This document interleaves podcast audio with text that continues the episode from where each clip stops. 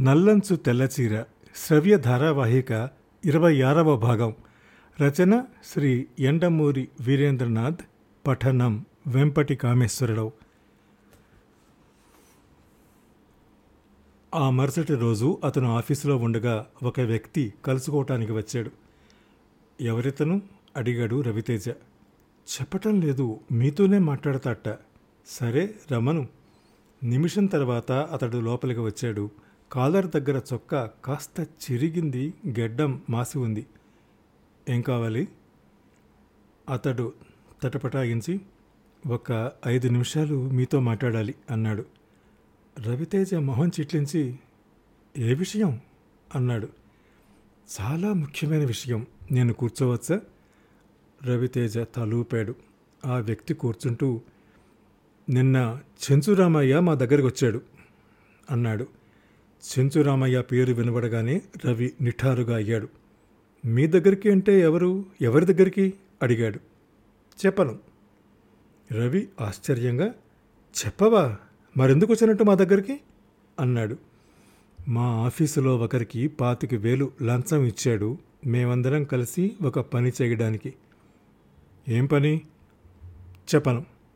రవితేజకు కోపం వచ్చింది. కానీ విషయం ఆసక్తికరంగా ఉండటం అందులో తన ప్రత్యర్థి పేరు ఉండటంతో తమాయించుకొని సరే నీకేం కావాలి? అది చెప్పు. ఇంతకుముందు మేము ఇలాంటి పనులు చిన్న ఎత్తులో చేసేవాళ్ళం కానీ పాతిక వేలు చూసేసరికి మా వాడికి కళ్ళు బైర్లు కమ్మాయి. ఇంతకుముందు మా అందరికీ సమానంగా పంచేవాడు.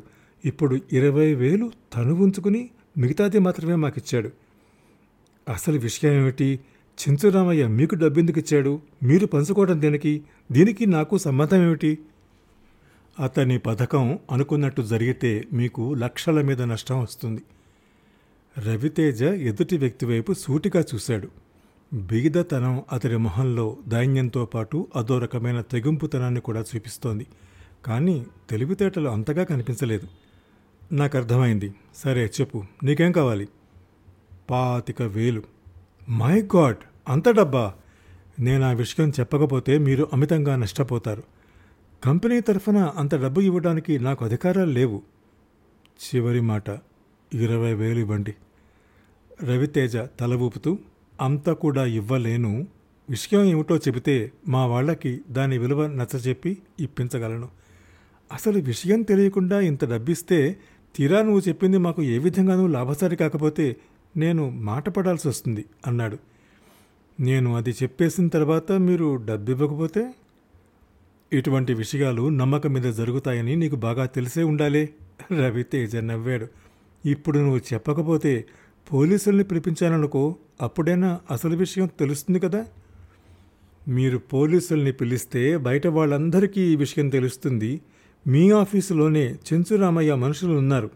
నన్ను పోలీసులు పట్టుకెళ్ళిన విషయం అతనికి తెలిస్తే అతడు దీన్ని మానుకొని మరొకటి ఆలోచిస్తాడు. కొత్తదాన్ని కనుక్కోవటం కన్నా ఉన్న విషయం తెలుసుకోవటం మీకే మంచిది కదా? నువ్వు డిటెక్టివ్ నవలలు బాగా చదువుతావు అనుకుంటానే నాకు డబ్బు కావాలి. చాలా అవసరం. నాకు రేపటి వరకు టైం ఇవ్వు. అంత డబ్బు కంపెనీకి చెప్పకుండా ఇవ్వాలంటే కష్టం.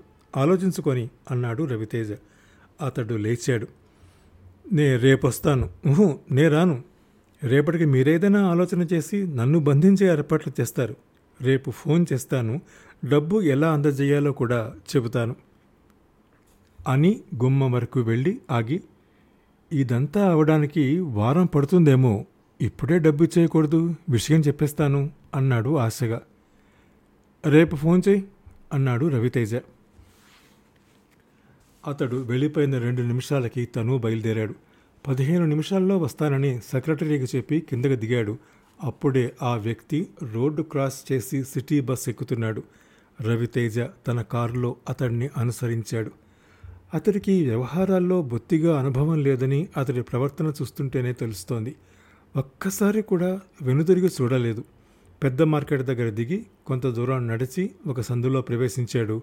రవితేజ తన కారుని ఒక పక్కగా ఆపి తను కూడా అటు నడిచాడు. చాలా చిన్న సందు అది. ముందుకు వంగిపోయినట్లున్న ఆ ఇంట్లోకి అతడు వెళ్ళటాన్ని రవితేజ గమనించాడు. అది అతడి ఇల్లే అని నిర్ణయించుకొని వెనుదిరగపోతూ ఉంటే ఆ వ్యక్తి తిరిగి బయటికి రావడం గమనించి పక్కకి తప్పుకున్నాడు. టైం పదిన్నర అయింది. అతడి చేతిలో టిఫిన్ బాక్స్ బట్టి అతడు ఆఫీసుకు వెడుతున్నాడని తెలుస్తోంది. రవితేజ అతన్ని అనుసరించే ప్రయత్నం ఏమీ చేయక అతడు సందు తిరిగే వరకు వేచి ఉండి అతడు ఆఫీసుకి వెళ్ళిపోయాడని నిశ్చయించుకున్నాక ఆ ఇంట్లో ప్రవేశించాడు. లోపల ఒకే గది. ఆ గదిలో ఒక అమ్మాయి చీరకి ఫాలు కొట్టుకుంటూ కూర్చుని ఉంది. అతన్ని చూసి తల పైకెత్తి ఎవరు కావాలండి? అంది. నాన్నగారు ఉన్నారా అడిగాడు రవితేజ. లేరండి అందా అమ్మాయి. ఇప్పుడే ఆఫీస్కి వెళ్ళారు. బహుశా మీకు ఎదురుపడే ఉంటారే. ఆ అమ్మాయిని చూసిన వారెవరూ ఒక బ్లాక్ మెయిలర్ కూతురు అనుకోరు. చదువుకున్న దానిలా ఉంది. ఒక తెలియని నమ్రత ఆ అమ్మాయిలో కనబడుతోంది. రవితేజ ఫుల్ సూట్లో ఉన్నాడు. డబ్బు తెచ్చే అందం కన్నా అందమైన టీవీ అతనిలో ఉంది. అలాంటివాడు తండ్రిని వెతుక్కుంటూ తమ ఇంటికి ఎందుకు వచ్చాడో తెలియక ఆ అమ్మాయి కంగారు పడుతోంది. కూర్చోమనడానికి కూడా సరైన కుర్చీగా ఇంట్లో లేదు. అందుకని ఇబ్బందిగా చూస్తోంది. తండ్రి లేడని ఆమె చెప్పగానే అతడు బయటకు వెళ్ళడానికి సిద్ధపడుతూ ఎక్కడ దొరుకుతాడాయన ఇప్పుడు? ఆఫీస్ ఎక్కడ? అడిగాడు. ఏమీ ఎరగనట్టు జనరల్ పోస్ట్ ఆఫీసు? రవితేజ ఉలిక్కి పడ్డాడు. General post office. అక్కడ పనిచేసే మనిషి తనకేదో రహస్యం చెప్పడానికి ప్రయత్నిస్తున్నాడు అంటే చెంచురామయ్య అక్కడ ఏదో మతలబు చేసి ఉండాలి. రవితేజ మనసు కీడు శంకించింది. ఇది తను అనుకున్నంత చిన్న విషయం కాదని తోస్తోంది. అతను ఆలోచనలో పడటం చూసి ఆ అమ్మాయి నాన్నగారికి ఏమైనా చెప్పాలా అండి? అడిగింది. వద్దు నే వెళ్ళి కలుసుకుంటాను. కాస్త పేరు సెక్షను అది రాసిస్తారా? అన్నాడు. ఆ అమ్మాయి ఏదో అనబోయి మనసు మార్చుకుని లోపలికి వెళ్ళి తండ్రి పేరు ఆఫీస్ అడ్రస్సు రాసి తీసుకొచ్చింది. ఆ అమ్మాయి అక్షరాలు ముచ్చల్లా ఉన్నాయి. పేరు చూశాడు. రాఘవరావు అని ఉంది. కొంచెం కాఫీ తాగి వెళ్ళండి అందామే కాస్త సంకోచంగా అతను వెళ్ళబోతూ ఉంటే. అతడు కాగితం మడిచి జేబులో పెట్టుకుంటూ థ్యాంక్స్ వద్దు వెళ్ళొస్తానండి అంటూ గుమ్మం వైపు నడిచి వెనుదిరిగి మీరు ఫాల్ తిరగేసి కుడుతున్నారు చూసుకోండి అని అక్కడి నుంచి కదిలాడు. ఆ అమ్మాయి స్తబ్దురాలైంది. పరుగెత్తికెళ్ళి చీరను చూసుకుంది. అతడు చెప్పింది నిజమే. అంత దూరం నుంచే ఆయనకి ఈ విషయం ఎలా తెలిసిందబ్బా అనుకుంది. ఆమె గుమ్మం దగ్గరికి వచ్చేసరికి అతడు వెళ్ళిపోయాడు. రవితేజ ఆఫీసుకు వచ్చేసరికి పదకొండు దాటింది. ఏం చెయ్యాలా అని ఆలోచనలో పడ్డాడు. అతడు దీర్ఘంగా ఆలోచిస్తూ ఉండటం చూసి ఏమిటి అలా ఉన్నారు అని అడిగింది ప్రియంవద అతడు జరిగినదంతా చెప్పాడు. పోలీస్ రిపోర్ట్ ఇస్తే వాళ్ళే అంతా చూసుకుంటారు కదా అన్నది. ముందలాగే అనుకున్నాను. కావాలనుకుంటే అతడు మన ఆఫీస్కి వచ్చినప్పుడే అరెస్ట్ చేయించవచ్చు. కానీ ఆ విషయం చెంచురామయ్యకు తెలిస్తే జాగ్రత్త పడిపోతాడు. అందుకని అతడి ఆచూకీ తెలుసుకోవడానికి స్వయంగా ప్రయత్నించాను. ఇప్పుడిక అతడి అడ్రస్ తెలిసింది మూడో కంటికి తెలియకుండా అతన్ని పోలీసులకు పట్టివచ్చు వాళ్ళే నిజం కక్కిస్తారు. కానీ అతడు ఆగాడు. ఆ ఇంటిని చూడనంత వరకు నాకు అదే అభిప్రాయం ఆలోచనలో ఉండేది. కానీ ఇప్పుడెందుకో అలా చేయబుద్ధి కావడం లేదు. ప్రియంవద అతడు స్వభావ సిద్ధంగా రౌడీ కానీ బ్లాక్మెయిలర్ కానీ కాదు. ఒక ముసలి గుమాస్తా రేపో ఎల్లుండో రిటైర్ అవ్వడానికి సిద్ధంగా ఉన్నాడు. పిచ్చుక మీద బ్రహ్మాస్త్రంలా ఒకసారి మనం రిపోర్ట్ ఇస్తే అతడి అరెస్టు సస్పెన్షను ఇక జీవితం నరకమైపోతుంది. అదే ఆలోచిస్తున్నాను అంటూ అతడి ఇంటి గురించి చెప్పాడు. మనం అతన్ని బెదిరించి రహస్యం రాబట్టాలి అంతే కదా? అంతే. నాకు చిన్న ఆలోచన వస్తోంది. ఏమిటి? మా కజిన్ ఒకడున్నాడు పోలీస్ ఇన్స్పెక్టరు. వరసకి అన్నవుతాడు. వాడి ద్వారా ఆయన్ని బెదిరించి రహస్యం కక్కించవచ్చు. రవితేజ ఒక్క క్షణం ఆలోచించి ఈ ఆలోచన బాగానే ఉంది కానీ ఇది ఎంత తొందరగా జరిగితే అంత మంచిది? అన్నాడు. ఇప్పుడే ఒక గంటలో రమ్మని చెప్తాను అని ఆమె లేచింది. అరగంట తర్వాత ఇంటర్కామ్ మ్రోగింది ఇన్స్పెక్టర్ వచ్చాడని కింద ఎదురు చూస్తున్నాడని ఆమె చెప్పగానే అతడు కిందకి వెళ్ళాడు. ఈయన భాస్కర్ ఎస్ఐ అంటూ రవితేజకు పరిచయం చేసింది. నేను పైకి వస్తే అనవసరంగా అందరి కళ్ళు పడతాయని రాలేదు. ప్రియంవద ఫోన్ చేసి అర్జెంటుగా రావాలని చెప్పింది. ఏమిటి విషయం? అన్నాడు భాస్కర్. రవితేజకి అతను చెప్పిన దాంట్లో నిజం ఉందనిపించింది. ఇన్స్పెక్టరు తన దగ్గరికి వస్తే అందరిలోనూ ఆసక్తి రేకెత్తవచ్చు. చెంచురామయ్య మనుషులు తన ఆఫీసులోనే ఉన్నారు. రండి వెళ్తూ మాట్లాడుకుందాం అన్నాడు. ముగ్గురు కారులో వెళ్తూ ఉంటే రవితేజ జరిగిన విషయం అంతా చెప్పాడు. చెప్పి పోలీసు రికార్డుల్లోకి ఎక్కకుండా అసలు విషయం రాబట్టాలి అన్నాడు. దాందేముంది? వాడు ప్రొఫెషనల్ కాకపోతే రెండు నిమిషాల్లో భయపడి అంతా చెప్పేస్తాడు. ఆ విషయం నాకు వదిలిపెట్టండి అన్నాడు.